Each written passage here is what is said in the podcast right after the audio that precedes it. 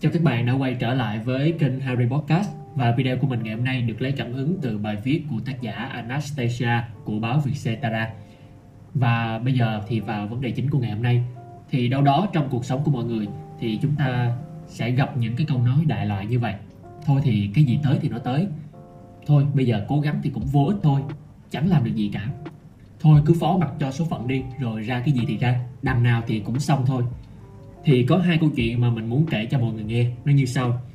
Đó là câu chuyện về con voi và sợi dây thừng một con voi được đem về từ rạch xiết từ khi còn rất nhỏ. Và để cho con voi không chạy về nơi chúng cũ, thì người trông giữ đã cột chân nó vào một cái cọc bằng sợi dây thừng chắc chắn. Con voi lúc đó dùng hết sức bình sinh để vùng vẫy, nhưng không tài nào thoát ra được. Và rất nhiều năm sau sau khi mà con voi đã trưởng thành thì nó vẫn cứ đứng yên như vậy. Dù sợi dây thừng nay đã thành sợi tơ mảnh khi so với thân hình đồ sộ của nó.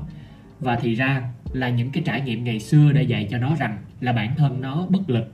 Một khi nó đã bị trói chân vào cọc rồi thì có làm gì cũng không thể thoát ra được. Câu chuyện thứ hai là một bạn học sinh bị điểm kém ở bài kiểm tra toán đầu tiên.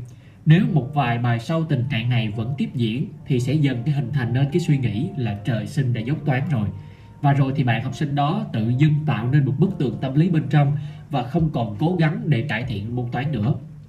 Thì con người chúng ta học được các hành vi qua cái việc tương tác và nhận được phản hồi. Khi mà bạn cố thay đổi một tình huống nhưng thất bại, thì dần dần bạn sẽ cho rằng là mình không thể và mình không cần cố gắng vì điều đó nữa. Theo đó thì bạn sẽ không bao giờ thoát ra được khỏi một mối quan hệ. Và theo mình nghĩ thì đây cũng là vấn đề mà hay thường xảy ra gần đây nhất, đó là bạn sẽ không bao giờ thoát ra khỏi một mối quan hệ toxic, một gia đình bạo lực, rồi một công việc tồi tệ. Vì tất cả những gì bạn nói với bản thân là tôi không thể làm được. Thì đây nó được gọi là bất lực tập nhiễm.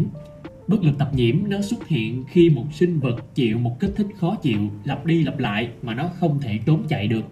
Và rốt cuộc thì con vật sẽ dừng việc né tránh kích thích đó và hành xử như thể là mình bất lực hoàn toàn và không thể thay đổi được. Thậm chí là khi nó vừa có cơ hội trốn thoát thì hành vi bất lực do học tập mà thành này thì sẽ ngăn chủ thể thực hiện bất kỳ hành động nào để thoát khỏi cái tình huống đó. Và một vài dấu hiệu của bất lực tập nhiễm như là không dám nhờ giúp đỡ khi cần thiết hay cáu bẩn, ít nỗ lực, dễ nản chí, tự ti, thụ động, thiếu động lực và hay trì hoãn. Thì những người bị trầm cảm, rối loạn lo âu thì có thể bị nặng hơn khi có thêm sự đóng góp của bất lực tập nhiễm thì có hai cách để chúng ta tránh rơi vào bất lực tập nhiễm. Đầu tiên, đó là phải kết nối hành động với kết quả. Bởi vì nguyên nhân cơ bản sinh ra bất lực tập nhiễm là do bản thân không cảm nhận được những hành động mình làm có liên quan gì đến kết quả. Nói một cách khác, đó là làm cho bản thân cảm thấy những việc mình đang làm nó có ý nghĩa gì thì sẽ là cách để phòng tránh cái sự việc này. Lấy một ví dụ để các bạn dễ hình dung, đó là những nhân viên bán hàng bất động sản của điện thoại để có thể bán được một căn hộ, họ sẽ phải gọi hàng ngàn, thậm chí là hàng chục ngàn cuộc điện thoại cho khách hàng. Và nếu chỉ nhìn vào những con số về doanh thu hay áp target cho nhân viên đó theo doanh thu, thì sẽ rất dễ gây ra cho những nhân viên đó cảm giác chán nản công việc và buồn xuôi. Và do đó là những doanh nghiệp bất động sản thường đưa ra những target cụ thể, dễ nhìn thấy hơn, như là số lượng cuộc hẹn lấy được, thời gian nói chuyện với khách hàng, vân vân. Phương án thứ hai đó là hiểu được rằng lý do không làm được là ở năng lực và nỗ lực của bản thân. Thì cái việc bất lực tập nhiễm có được sinh ra hay không thì nó không phụ thuộc vào độ khó của vấn đề đặt ra, mà nó phụ thuộc vào nguyên nhân tại sao chúng ta không giải quyết được vấn đề đó. Trong một thực nghiệm thì có hai nhóm được giao cho những bài toán không có lời giải liên tiếp giống hệt nhau. Nhóm 1 thì được nói rằng các bài sẽ ngày càng dễ hơn, còn nhóm 2 sẽ được nói rằng các bài sẽ ngày càng khó hơn. Kết quả là nhóm 1 đã đạt được điểm số cao hơn.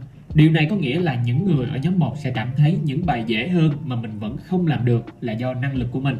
Mặt khác thì những người ở nhóm 2 sẽ cảm thấy là bài ngày càng khó hơn thì việc mình không làm được cũng là chuyện đương nhiên. Và trong trường hợp này, những người ở nhóm 2 sẽ dễ rơi vào tình trạng bất lực tập nhiễm hơn. Lấy một ví dụ về một nhân viên bán hàng. Nếu như cấp trên của người đó đặt ra một mục tiêu cao mà nhân viên đó không cảm thấy hợp lý thì việc nhân viên đó buông xuôi là điều rất dễ xảy ra Ngược lại nếu như nhân viên đó nhận thức được rằng con số đó là hợp lý thì việc người đó sẽ cố gắng hết sức để đạt được đó cũng là điều dễ hiểu.